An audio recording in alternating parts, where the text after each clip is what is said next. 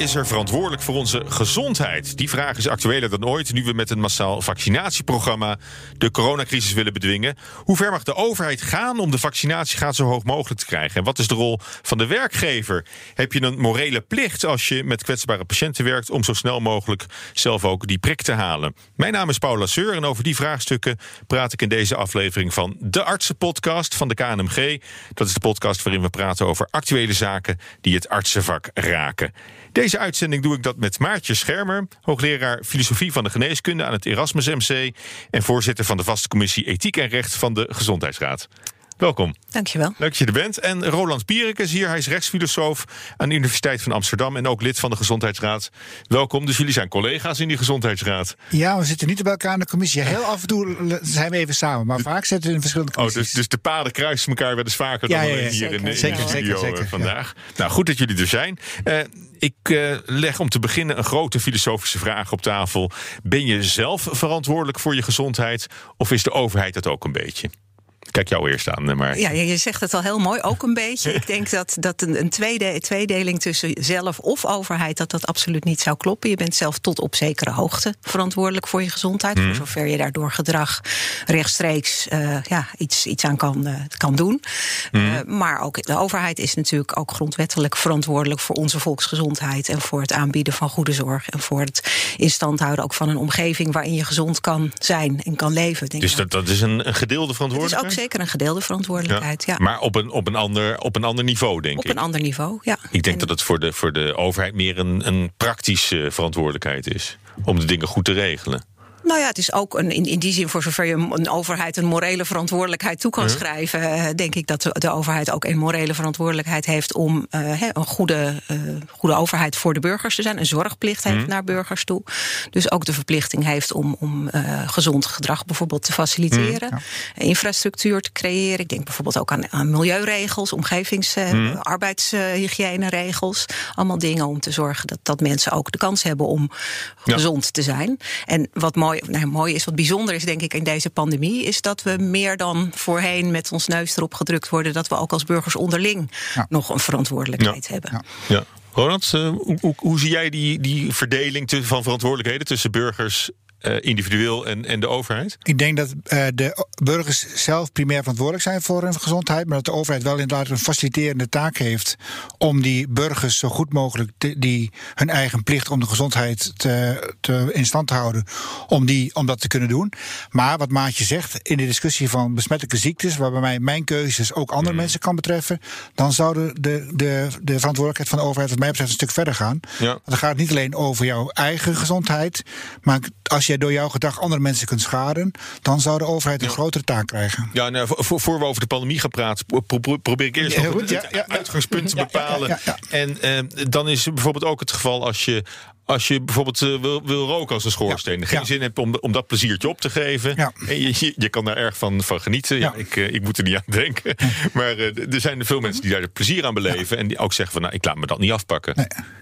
Ja, En dan heb je ook nog het meeroken. Dus dat Ja, is dan een precies. beetje een. Ja, het meeroken zou het een alweer beetje moeilijker een worden. Een zwakke variant van. als je zou kunnen roken zonder meeroken en je bent een volwassene en je wilt het echt doen, ja, de overheid zou eh, kunnen proberen je ervan af te helpen. Zou, zou ook allerlei programma's kunnen aanbieden om je ervan af te helpen. Maar als je het echt wilt roken, dan kan de overheid je dat niet verbieden, denk ik. Eh, maar eh, jij begon er al over, eh, eh, Roland. In, in het geval van het coronavirus is het weer wat anders dan, eh, dan wanneer je het hebt over roken of bijvoorbeeld eh, eh, obesitas of overgewicht. Ja, hè? Ja. Dat je daar actief als overheid iets zou- moeten doen. Misschien in, een, in een kwestie van een pandemie moet je wel meer verwachten van de overheid. Dat ze, Ja. dat ze meer optreden. Ja, maar ook bij de Of ook bij de individuele burger. Nou, ook, maar, nee, ook bij de kinderziektes die op dit moment redelijk onder controle zijn, wat daar die groepsbescherming goed, goed intact is. Maar daar heeft de overheid ook wel een taak. Als die groepsbescherming wordt ondermijnd, dan, dan vind ik dat de overheid verder mag gaan de- dan alleen eh, eh, mogelijkheden aanbieden. Ik denk niet dat de overheid meteen mag verplichten om te, om te je vaccineren. bijvoorbeeld met, met kinderziekte, maar ook met, eh, met corona ben je ook een gevaar voor anderen. Precies, precies, precies, precies. Ja, ja, ja. En bij kinderen is dan nog weer complexer. Want die kinderen kunnen zelf niet de keuze maken om gevaccineerd te worden of niet. Dat moeten de ouders doen. Ja, daar daar heeft de overheid wel een taak, vind ik. Met name als die, die vaccinatiegraad eh zodanig daalt. Wat we een paar jaar geleden bijna zagen gebeuren met de mazelen. Dan vind ik dat de overheid wel allerlei maatregelen mag nemen om eh, Ja. Ouders het moeilijker te maken om niet te vaccineren. Maar is er een kantpunt waar, waar je zegt, of zou kunnen zeggen: hier is de, de, het, het grote belang, de volksgezondheid van, van ons allen, eh, weegt zwaarder dan jouw individuele vrijheid om, eh, om niet te laten vaccineren? Ik vind dat dat punt echt, dat, dan moet het echt wel heel. Daar- daar zijn we nu niet. Daar zijn we nu absoluut niet. En dan Nee. moet het wel heel wanhopig zijn. En dan moet je ook heel goed gekeken hebben naar alle andere maatregelen. Eh, minder zware maatregelen, subsidiair noem je dat dan met. Ja, ja. een moeilijk woord. hè. Eh, dat het. Ja, Roland. eh, Roland weet dat. ja. Ja. Maar hè, dat je eerst kijkt van wat er, anders, eh, ja. wat er anders nog aan mogelijkheden is. En ook niet te snel zeggen dat er eh, hè, dat een risico te. Over welk risico heb je het dan precies? Hoe groot zijn die Mhm. risico's nou? Over wat voor soort ziekte heb je het bijvoorbeeld ook? Is dat echt een ziekte die dodelijk is of een ziekte die alleen maar gewoon ziekte Mhm. eh, oplevert? Dat maakt echt allemaal wel uit. Ja, maar goed, je, je zegt alternatieven. Hè? eh, Wat, wat kan er nog meer? Maar wat, wat, wat kan er nog meer? Ik krijg een beetje het idee dat vaccineren zo'n beetje de enige uitweg is. Je hebt het nu over, we hebben het nu over corona. Ja, nou ja, Ja, ja. me- mede. Ja. Ja. we komen daar wel. We Nee, komen het- daar zo, sowieso terecht Het natuurlijk. probleem is dat, dat dit een hele contextuele discussie is. Dus sommige ziektes zijn heel besmettelijk, andere zijn minder besmettelijk. Sommige zijn heel gevaarlijk, andere zijn minder gevaarlijk. Dus je moet echt heel erg Mhm. van geval tot geval kijken. Eh, en het is heel moeilijk om hier in algemene termen iets over te zeggen. Mhm. Nou ja, en E- ik- Ebola dan. als, als we het even eh, over Ja. een wat exotische, extreme. Ja, ik weet, ziekte- nou, dat weet ik helemaal niet. Weet jij even iets? Ebola is zo besmettelijk en zo dodelijk dat het zichzelf al heel snel dreigt uit te roeien. Wat op Ja. zich goed is. Ja. Ehm, Maar ja, ik, ik wil voor zo'n soort ziekte, als dat heel snel om zich heen grijpt. Je hebt een vaccin. Hè, dan gaan we er even vanuit dat je een vaccin hebt wat werkzaam is, wat veilig is. Eh, dan kan je je dat onder sommige omstandigheden misschien voorstellen. Tegelijkertijd Ja. denk ik nu bijvoorbeeld, en dat geldt bij de mazelen die Roland net noemde, maar ook straks in deze pandemie. Op een gegeven moment heb je die groepsimmuniteit. Ja. En dan is het de vraag of je die mensen die dan nog niet gevaccineerd zijn en dat niet willen, of wat, wat, wat voor recht je dan hebt om die alsnog te gaan dwingen, terwijl je in feite Ja. het grootste deel van je bescherming echt wel bereikt hebt. Dus het, het recht om, te gaan, om het te gaan afdwingen, dat, dat neemt af naarmate de vaccinatiegraad toeneemt. Ja. Ja, ja. Ja, het, eh, En je ziet ook wel bij, bij Maar die het is ook een beetje, een beetje onhebbelijk dan. Dan denk ik van, eh, van nou, heb je, zal je net zien, die, die paar mensen die altijd geweigerd hebben, die, eh, die, die komen daar goed mee weg. Ja, maar uiteindelijk, bij, bij die mazelen, dat is wel een heel mooi voorbeeld, vind ik. Want daar, daar moet je dan 95% vaccinatiegraad hebben. Eh, en het maakt eigenlijk niet zoveel uit wie je daar nou voor vaccineert. Of dat nou inderdaad de, de, acht- de echt strenge tegenstanders zijn. Of de ouders die een beetje halfslag niet gevaccineerd hebben. En dan ben ik het wel met Maatje eens. Je kunt met hele niet verregaande maatregelen vaak nog heel eind komen. En de discussie over de mazelen heeft ook laten zien dat als dit weer een maatschappelijke discussie wordt. Dat mensen dan toch veel meer over. Mensen die vroeger vaccineren zomaar even links lieten liggen, toch gaan vaccineren. Dus als je daar een goede discussie over voert. En zelfs die discussie van die dreiging van een verplichting. die maakte al dat die vaccinatiegraad eigenlijk. terwijl die discussie bezig was, weer omhoog ging.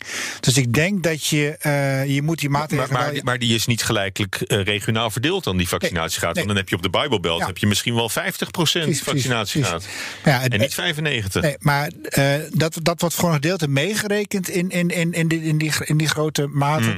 Maar je, wat je dus wel kunt zien, dat je op de Bijbel soms kleinere uitbraken hebt. Maar grote uitbraken kun je nu niet krijgen, omdat we gemiddeld in Nederland echt wel goed Hmm. gevaccineerd zijn. Maar nou heb je als overheid dus baat bij. En de doelstelling is om die vaccinatiegraad zo snel mogelijk, zo hoog mogelijk te krijgen. Kan je op weg naar dat doel niet toch al wat, eh, eh, ja, het, het, het al wat laten. Ja, ik, ik moet, ik moet een heel klein beetje lachen, omdat ik denk, ja, de vaccinatiegraad nu is vooral afhankelijk van Precies. de levering van Ja. vaccins Mhm. en van het uitrollen van de logistiekzaak. dus ik denk in die zin, eh, wacht, nou, wacht nou toch ook maar eens gewoon een beetje af hoe, hoe die vaccinatiegraad uiteindelijk uitpakt. Hoe is de vaccinatiebereidheid op dit Eh, moment? Die wisselt. Dat wordt bijgehouden door het RIVM eh, eigenlijk eh, in, in hun twee, drie wekelijkse metingen. Eh, die was voor december was hij lag je ergens rond de 70 procent, geloof ik. En zodra de eerste vaccins er waren op de markt en toegelaten, begon ook de vaccinatiegraad mm. of de bereidheid te stijgen. Dus die is behoorlijk hoog. Uh, ik denk ook dat je behalve dreigen met, een, uh, met dwang zou kunnen beginnen dat, met. Dat is nog helemaal niet aan de orde. Dat is totaal niet aan de orde, maar ook zou kunnen beginnen met, met mensen inderdaad wel aan te spreken op die morele verantwoordelijkheid.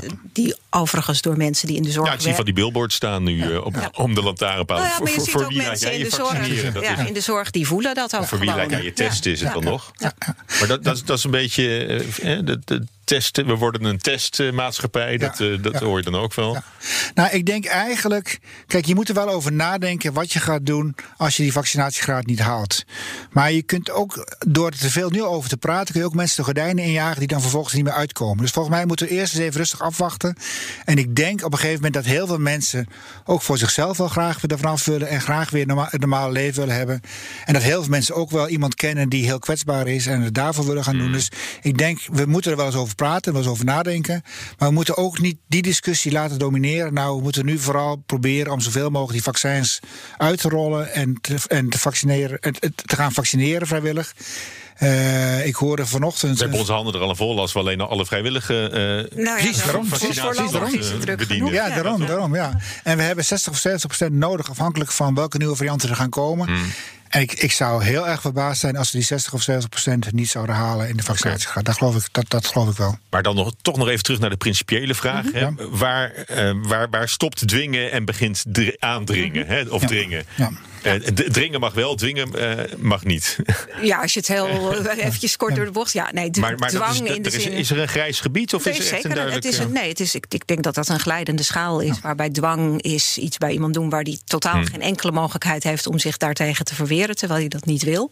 He, dus dan moet je echt denken aan iemand vastgrijpen met een dwangbuis, een dwangbuis, ja, dwangopnames in de psychiatrie, dat soort dat... zaken. Nou, daar is sowieso geen sprake van. Dat is wettelijk in Nederland ook helemaal niet mogelijk om dat te doen.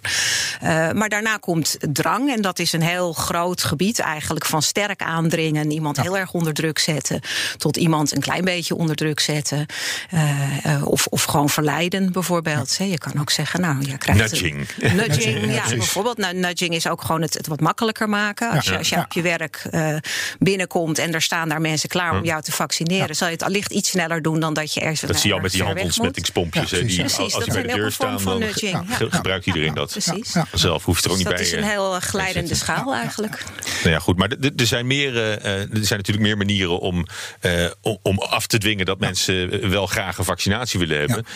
Bijvoorbeeld zoals in Israël met het, met het groene paspoort. Of wat is het? Die badge die je dan kan krijgen.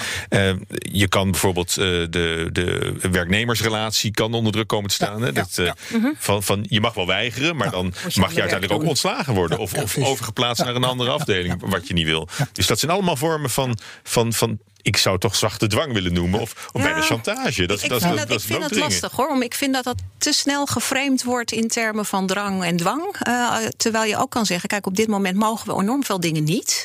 Ja. Onze ja. vrijheid wordt enorm ingeperkt. Ja. Uh, meer dan ooit, dan wij denk ik allemaal ooit in ons leven hebben meegemaakt van wat er allemaal niet mag. dus als er straks een appje is waarmee je kan laten zien: kijk eens, ik heb het al gehad, of, of ik ben gevaccineerd. Maar die vrijheid wordt en, ingeperkt omdat ik potentieel een gevaar voor anderen ben en een gevaar voor de volksgezondheid. Op het moment dat ik gevaccineerd ben, ben ik geen gevaar meer. Er even vanuitgaande dat ook de transmissie wordt, uh, wordt gestopt hè, door vaccinatie. Dan is er geen grond meer om die vrijheid af te nemen. Dus ik denk ook dat het heel moeilijk wordt om mensen die gevaccineerd zijn, eindeloos te blijven onderwerpen aan allerlei vrijheidsbeperkingen. Ja. Terwijl de grond daarvoor eigenlijk is weggevallen. Ja. Maar, maar, dat gaat pas spelen als er voldoende vaccins beschikbaar zijn. En als de beperking komt doordat er ja. mensen bewust niet meer vaccineren. Maar dat, maakt, dat maakt de hele discussie natuurlijk een beetje lastig. Dat we aan de ene kant het hele principiële verhaal hebben. Ja. Van uh, hoe, waar, waar houdt de individuele vrijheid op? Ja. En waar begint de overheidsverplichting uh, om je te laten vaccineren? En van zijn er überhaupt wel genoeg uh, doses beschikbaar om, om dat op korte termijn uit te. We gaan er zo over verder praten. Want we gaan, en dat doe ik met Maartje Schermer en Roland Pierik. En dan hebben we het onder meer over de rol van de werkgever. En wat een, hè, wat een ziekenhuis bijvoorbeeld moet doen als een deel van het personeel zich niet wil laten inenten. Hebben we ook bij de, bij de Mexicaanse griep hebben we dat uh, gezien. Dat, dat is toen een beetje nogal doorge, doorgedrukt eigenlijk, die vaccinatie. Ja, dwang op dat moment. Maar we gaan nu eerst bellen met Peter Lemaire, de tuchtrechter. Dag Peter.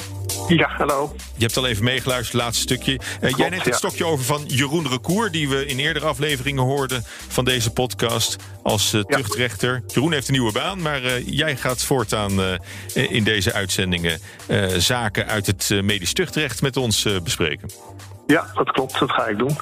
Oké, en um, deze, nou, je, je maiden speech dan in, in deze podcast. Welke tuchtrechtszaak heb je voor ons opgeduikeld?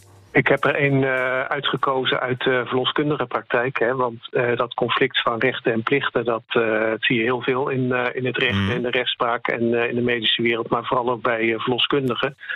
Want die uh, hebben zelf protocollen hoe je op een verantwoorde manier uh, zwangere vrouwen kunt helpen en kinderen ter wereld kunnen, kunt brengen. Ja. Maar uh, veel vrouwen die zwanger zijn, die hebben eigen wensen over het verloop van hun zwangerschap en de controle erop of geen controle erop. En eh, of ze thuis willen bevallen of in het ziekenhuis. En soms gaat dat in tegen de richtlijnen van de verloskundige. Oké, en, ja, zo'n zo geval had je, had je nu uh, bij de hand. Uh, er was een, een, een, zwangere vrouw en die, die wilde eigenlijk op een andere manier bevallen, wellicht dan de verloskundige voor ogen had? Ja, ja, dat klopt. Het was een, een, een vrouw die zwanger was van een tweeling en er was sprake van een stuitligging. En ze was onder behandeling. Toch wel een behoorlijke complicatie, lijkt me. Een behoorlijke, behoorlijke complicatie. En de gynaecoloog zegt: ja, dat moet een keizersnee worden in het ziekenhuis. Dus maar uh, die mevrouw zegt, ja, dat, uh, dat wil ik niet. Hè. Dat, uh, ik wil gewoon thuis bevallen op de normale manier. Want hmm. ik had al twee eerdere zwangerschappen gehad. En, van, van, een, van, een, van een tweeling met een stuitligging, of niet? Nee, dat niet hoor. Dat waren gewoon, maar de, de ervaringen waren niet zo best in het ziekenhuis. En daarom nee. zegt ze, nou, ik wil het gewoon thuis doen. En ja. dan zoekt ze een verloskundige erbij die, die haar daarbij wil helpen. Ja. Ja, want uh, dat, dat kind, of die kinderen in dit geval, die, die komen er toch aan. Dus, dus het zal een keer. Er is geen houden aan. er is ja. geen houden aan. Dus ja. je, hebt, je hebt die bevalling. Is, is, is het goed gegaan, weet je dat of niet? uiteindelijk wel. Hè, maar het probleem was natuurlijk dat met deze complicatie, die verloskundige die wel wilde meewerken, die had natuurlijk, was zelf natuurlijk niet gekwalificeerd om met dit soort complicaties om te gaan. Ja. En het probleem is ook nog dat die gynaecoloog uh, die de, de uh, vrouw begeleidde, dat die niet op de hoogte wordt gesteld van uh, het plan van mevrouw om thuis te bevallen. Ja. Dus er is geen, geen contact tussen de gynaecoloog en de verloskundige. En inderdaad, de thuisbevalling die vindt plaats. En de, ehm, de, kinderen komen dan in deze casus gelukkig levend ter wereld. Hè. Die mevrouw die stond, die verloskundige stond trouwens in deze casus uit 2014 uh, uh, stond hij voor het bankje voor uh, vier gevallen, hè, maar dit was er één van. Oké, ja. En dan, en dan is de vraag uh, bij het Centraal Tuchtcollege, zal ik, zal ik gelijk even vertellen, van ja, moet je daar wel aan meewerken als verloskundige? en dan zegt het Centraal Tuchtcollege, ja, dat is wel een dilemma. Maar je moet ook niet een zwangere aan haar lot overlaten. Hè. Je moet niet zeggen, ja, god, als jij dat wil, eigen schuld, dikke bult, dan zoek je het zelf ook maar uit. Hè. Dus nee, een verloskundige die uh, op wie een beroep wordt gedaan, die mag erin meegaan. Maar ze moet wel al het mogelijke doen om de aanstaande moeder te bewegen wel in het ziekenhuis te bevallen. En uh, ook om die kwestie goed en op tijd met de gynaecoloog te bespreken. Nou, daar zijn die protocollen ook voor, lijkt mij. En daar zijn die protocollen voor. En uh, op die punten had, uh, ja, had deze verloskundige onvoldoende gedaan. Hè? Uh, want die had ja, geen overleg. Die had zich heel makkelijk neergelegd bij de, bij de wensen van moeder. Die had weinig moeite gedaan om haar te overtuigen toch naar het ziekenhuis te gaan.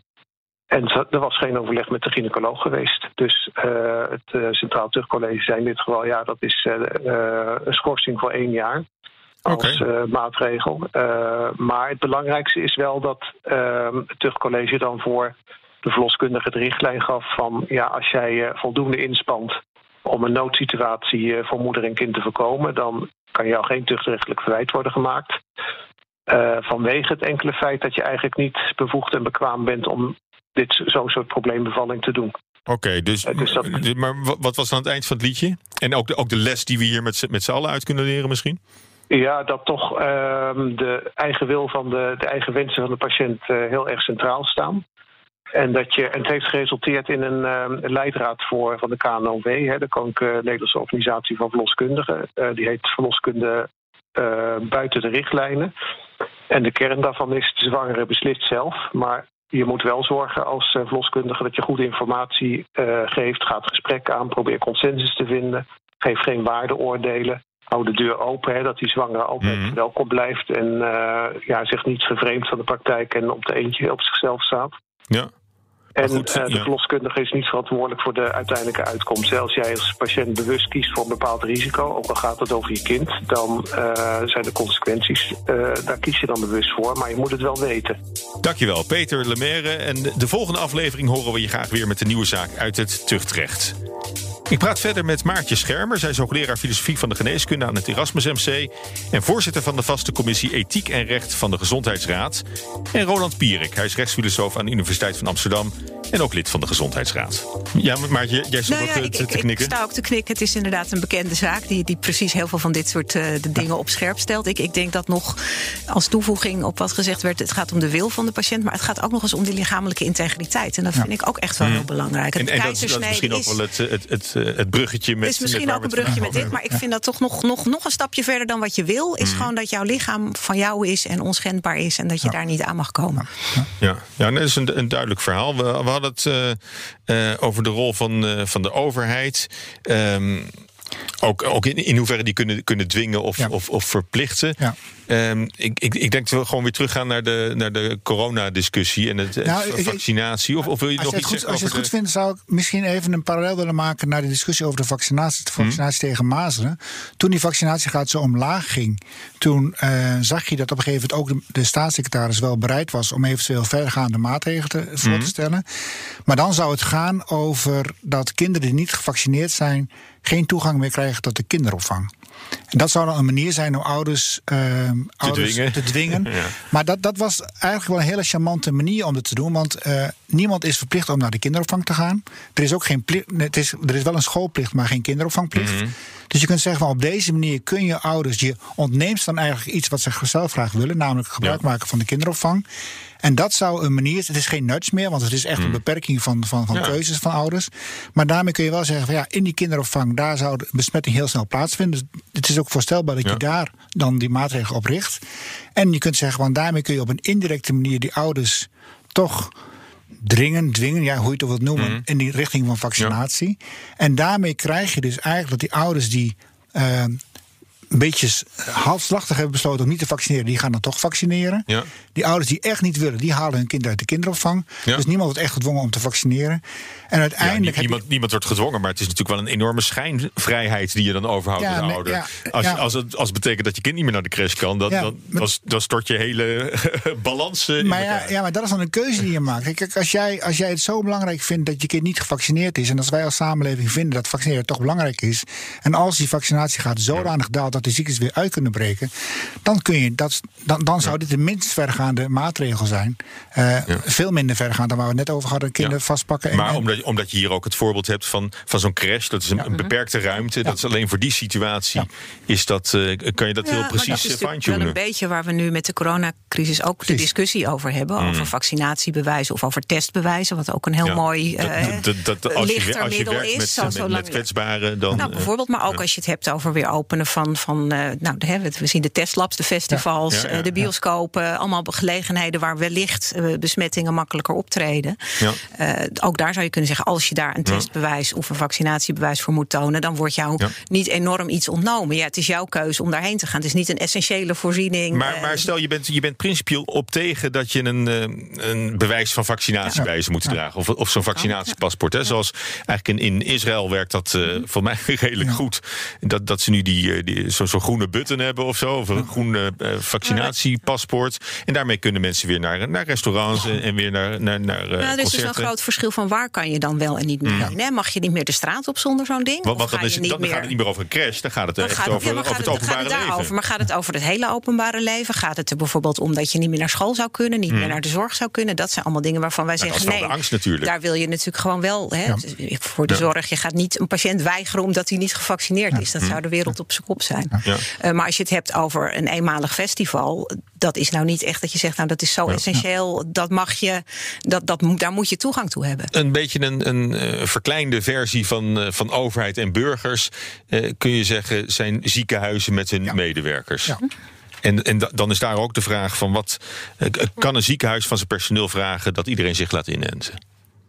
Vragen kan altijd. Vragen kan altijd. De vraag is even wat, mensen, wat het ziekenhuis mag doen als iemand niet wil vaccineren. Nou, het, in het arbeidscontract staat dat je je werk zo goed mogelijk moet doen. In de opdracht van, van je Mhm. werkgever. Eh, als je werkt op een afdeling waarbij die vaccinatie van belang is ter bescherming van de mensen met wie je werkt. Mhm. Dat is niet al- zijn heel veel afdelingen niet zo, maar een aantal afdelingen wel. Ja, als je dan toch weigert om te vaccineren en je kunt dan die rol niet vervullen, dan kan je werkgever, zou je dan moeten proberen op een andere plek neer te zetten, waar je niet, niet, niet kwetsbaar bent. Maar als die plek er niet is, kan die werkgever op een gegeven moment een ontslagprocedure jou beginnen, omdat je gewoon je werk niet meer kunt doen. Ja. Maar goed, hoe, hoe, hoe serieus en kan je die vrijheid dan nog nemen? Als, als dit de consequentie is, als je je vrijheid uitoefent. Ja, maar eh, kijk, je kunt ook zeggen van als ik eh, arts wil chirurg wil worden, moet ik mijn diploma hebben. En er zijn gewoon. Bij dit soort functies zijn er gewoon een aantal voorwaarden waar je moet doen. Als ik eh, taxichauffeur wil wil zijn, moet ik een rijbewijs hebben. Nou, zo geldt misschien ook wel. Als jij werkt met heel kwetsbare mensen en er zijn vaccins beschikbaar die veilig en effectief zijn, dan kan van jou verwacht worden, net zoals bij die taxichauffeur een rijbewijs verwacht kan worden, kan van jou verwacht worden dat je je gaat vaccineren. Omdat het gewoon belang, van belang is voor een goede zorg voor die mensen. Ja. En als je dat niet Maar wilt. goed, het is wel een beetje de spelregels tijdens de wedstrijd veranderen. Omdat eh, die, die, die- je, je bent daar al in dienst en ineens Ja. doet zich zo'n pandemie voor. Ja, maar ja, ja, ja, ja inderdaad. Ja, dat, dat, ja, dat, ja. En? Nou ja, goed, daar heb je niet in, in, eh, mee ingestemd van, te, van tevoren Nou ja, per dat, se. dat, dat is niet helemaal waar. Maar Nee. je hebt natuurlijk als, als arts, hè, maar eventjes te- naar de artseneet eh, te gaan. Ja, je belooft gewoon om, om je in te zetten om ook het belang van je patiënten zo goed mogelijk Ja. te dienen. En daarom draag je ook handschoenen en een mondkapje als je gaat opereren. Ja. En dan ligt dit in het verlenging. Ik vind nog steeds wel een verschil. Ik weet niet of ik daar zwaarder aan hecht dan, Ronald, die lichamelijke integriteit. Ja. Eh, ik denk zolang je ook met beschermingsmiddelen eh, gewoon goed kan werken zonder een gevaar voor anderen te zijn, vind ik dat nog steeds ook een alternatief. Eh, en nogmaals, eh, op het moment dat. Dus als, dus als je een wit pak kan aantrekken met een masker, dan. eh, nou ja, kijk, dat wordt ook van je verwacht. Ja. Kijk, je kan ook zeggen, ik principieel bezwaar tegen een mondkapje. Ja, dan, dan houdt het wel een beetje op als je in de zorg werkt. Natuurlijk. Misschien heb ik nu, kan ik nu een, een, een spanning tussen ons ontdekken. Want dat is een vraag aan Maartje. Van, je zou kunnen zeggen van eh, iemand die in het ziekenhuis werkt op zo'n afdeling, die moet eh, of het vaccin nemen, of die moet elke dag een test laten zien dat hij negatief is. Vind jij dat die dat ziekenhuis de komende 20 jaar voor mij elke dag die test moet betalen? Of vind jij op een gegeven moment dat het mijn plicht is om die test te betalen als ik niet bereid ben om te vaccineren? Nou ja, ik denk niet dat we in een situatie blijven waarin dat dagelijks moet gebeuren. Ik denk dat je dan inderdaad moet zeggen van nou, dan, dan krijg je niet de keuze tussen vaccineren en dagelijks testen. Dan krijg je de Dat is- dat keuze tussen vaccineren of naar nee. een andere afdeling Ja, gaan. ja. Eh, dat, dat kan je natuurlijk best zeggen. Eh, ik, ik ben eerlijk gezegd hier, hier nog wat banger bijna dan bij de maatschappij. Dat we op een gegeven moment wel heel erg hoge eisen gaan stellen aan hoe veilig het dan allemaal moet zijn. Hè, want we, we eisen nu ook geen griepvaccinatie. Terwijl we. Nou, ben benieuwd hoe de discussie daarover nu gevoerd gaat worden. Nu we ons realiseren hoeveel mensen daaraan overleden zijn. Ja. Eh, maar je moet ook op een gegeven moment zeggen van ja, natuurlijk een, een klein risico. eh, Ja. Dat hoort ook bij het leven. Nou, we, we begonnen over, eh, over gedeelde verantwoordelijkheid. hè, dit, dit gesprek hè, van de, de, de overheid en, en de burger hebben, hebben beide. Een, een, een verantwoordelijkheid die, die er iets anders uitziet. eh, want het, het, het bereik is, is anders natuurlijk van die verantwoordelijkheid. Ehm, als je nou kijkt naar de werkgever-werknemerssituatie, dan lijkt die, die verantwoordelijkheid voor de, voor de werkgever wel groter te zijn dan die, dan die voor, de, voor de overheid is in een individueel geval. Nou ja, die, die is ook sowieso dubbel. Want die is zowel naar de werknemer als naar de, naar de cliënten of de patiënten toe. Ehm, en in zekere zin liggen die verantwoordelijkheden van die werknemer en die werkgever in de zorg natuurlijk in elkaars verlengde. Namelijk die goede zorg voor die Ja. patiënt te waarborgen. Ja. Ehm, dus ik weet niet of en dat daar, daar heb je groter de is eet dan. voor afgelegd. Of, of Ja, daar dat, heb je, dat is toch echt je beroeps. Ik, ik, ja, in zekere zin vind ik het ook een beetje een hypothetische discussie, omdat ik me afvraag hoeveel mensen die in de zorg werken nou echt uiteindelijk gaan zeggen: Nou, van, ik wil dat niet. Bij de Mexicaanse griep, en daar, daar hadden we het heel kort al even over. Eh, wanneer was hij? Tien jaar geleden of zo? Ja, 20, zoiets, 20 jaar geleden? Ik weet niet, al, al, al we eer, eerder deze eeuw geleden, ja. hadden we die Mexicaanse griep. En, eh, en toen was, is, er- is er een vrij vlot eh, eh, vaccinatieprogramma uitgerold. En eigenlijk is dat ook vrij snel de kop ingedrukt. Want eh, het, het komt alleen hier steeds ter sprake, die Mexicaanse griep. Maar volgens mij weten heel veel mensen het al niet eens meer dat we daar eh, toen eh, mee te maken hadden. Maar achteraf hebben vrij veel, eh, eh, ik geloof vooral ver- verpleegkundigen, geklaagd dat ze zich wat onder druk gezet voelden. En voor ze, voor ze het wisten waren ze al gevaccineerd. Terwijl ze daar eigenlijk wel even wat meer bedenktijd voor hadden gewild. Of, uh... Ja, maar ik denk dat dat ook heel reëel is. Ik denk dat een deel van de, van de aarzeling bij mensen... want het is ook vaak, het zijn helemaal geen weigeraars. Het zijn gewoon mensen die zeggen... nou, ik wil graag eerst even wat meer weten voordat Als het ik me niet laat... echt hoeft, geen prik. Ja, of, en ik wil ook even weten, wat krijg ik dan? En hoe zit dat dan? En wat is daarover bekend? Dat zijn hele reële vragen. En ik denk, die moet je natuurlijk eerst beantwoorden. En je moet daar gewoon informatie over geven.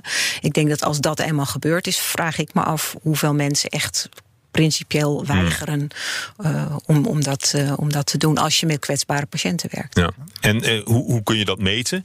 Van, van, van tevoren, we, we hebben natuurlijk die, die enquêtes die al worden gehouden, RIVM, hè, over de vaccinatiebereidheid. Ja. Want wat, wat de komende maanden geldt natuurlijk, en, en daar, daar wilde ik eigenlijk mee, mee afronden, is hoe gaan we die gewenste vaccinatiegraad, 60, 70 procent, Roland, uh, hoe, gaan we die, hoe gaan we die bereiken? En, en zien jullie dat een beetje, een beetje voor je de komende tijd? Ik ja, heb ik het idee hoop... dat jullie er niet zo zwaar aan tillen. Nee. Dat, of het, uh... Nou, eerlijk gezegd niet zo. Ja, ik, ik denk vooral voorlopig van uh, een beetje opschalen met dat inenten. En waar blijven die vaccins? En ja, maar, maar dat, dat is gewoon omdat er een praktisch tekort is. Op dit moment is het volgens mij een praktisch tekort. En ik denk soms bijna van, nou, daardoor wordt het een schaars en gewild hmm. goed. Dus misschien ja. wordt iedereen nu vanzelf wel zo van, ik wil ook dus, een vaccin. De sfeer goed, wordt al meer in die Het is jullie vak als, als filosofen, dus jullie hebben het erover. Maar eigenlijk, eigenlijk hoor ik je zeggen van, uh, van la, laten we niet uh, voor het zover is al, al zo enorm nee, over. Ook, uh... ook niet, omdat ik denk, en dat heeft Roland eerder al genoemd, dat speelde ook bij de, de casus van de zwangere vrouw. Als je mensen maar als je meteen in de drangstand en de dwingstand schiet, mm. uh, meteen mensen onder druk gaat zetten, dan krijg je tegenreactie. Dan krijg je alleen maar botsing en wrijving. En dan worden, gaan mensen mm. met de hakken in het zand. Ja. Ik denk dat je dat helemaal niet moet doen. Als je niet eerst geprobeerd hebt om mensen gewoon te overtuigen, te vragen wat hun bezwaren zijn, daarop in te gaan, et cetera. Dus uiteindelijk wordt die hele vaccinatieweigeraar wordt helemaal niet zo'n grote issue. Nee, we zagen ook even terug naar die, die kindervaccinatie. Op een gegeven moment hadden we in de gaten dat die vaccinatie gaat afnam. Toen werd er meer tijd besteed in het consultatiebureau om gewoon mm. met ouders te praten van wat is nu precies uw vraag. En ik snap dat het spannend is en mm. dat, u, dat u twijfels heeft. Dat gesprek werd gewoon aangegaan, één op één. En toen werd het heel makkelijk. Toen, toen, toen kon je die ouders heel goed overtuigen dat het goed is om te vaccineren. Nou, hier zal het wat moeilijker zijn, want je hebt hier niet die, datzelfde wat je bij die kinderen en die uh, consultatiebureaus had. Maar uiteindelijk ook hier gaat volgens mij mensen gaan gevaccineerd worden. We zien in Israël, we zien in de verzorgingstehuizen dat de, de besmetting enorm omlaag gaat naar die vaccinaties. We zien eigenlijk heel weinig bijwerkingen. We hebben nu die AstraZeneca en die uh, trombose. Mm. Daar moet je even goed op letten. Maar uiteindelijk zullen mensen toch zien dat die vaccins eigenlijk heel goed werken. En ik, ik ja. ben er helemaal niet bang voor dat we die en, en, en, en voordat die vraag echt aan de orde komt, hebben we al de. de Hoop ik dat we die drempel gewoon bereikt hebben. Ja, precies. Ja. Ja. Dus dan, uh, dan, dan lost het zich vanzelf misschien wel een beetje op. Ja, en ik denk ook dat het heel belangrijk is. Een beetje geluk. Met een beetje geluk. En ik denk ook dat het belangrijk is dat we het zo snel mogelijk doen. Want het is wel zo. Zolang we dat niet bereikt hebben, die drempel, kunnen die mutaties uh, voortgaan. En dat betekent, en, en dan wordt het alleen maar erg. Dus we moeten zowel in Nederland als in de wereld zo snel mogelijk proberen iedereen gevaccineerd te krijgen. Hm. Dus als we over een paar maanden in Nederland klaar zijn, dan moet Nederland ontzettend hard gaan werken om heel veel vaccins in te kopen ja. en naar landen te sturen waar ze die ze zelf niet kunnen betalen.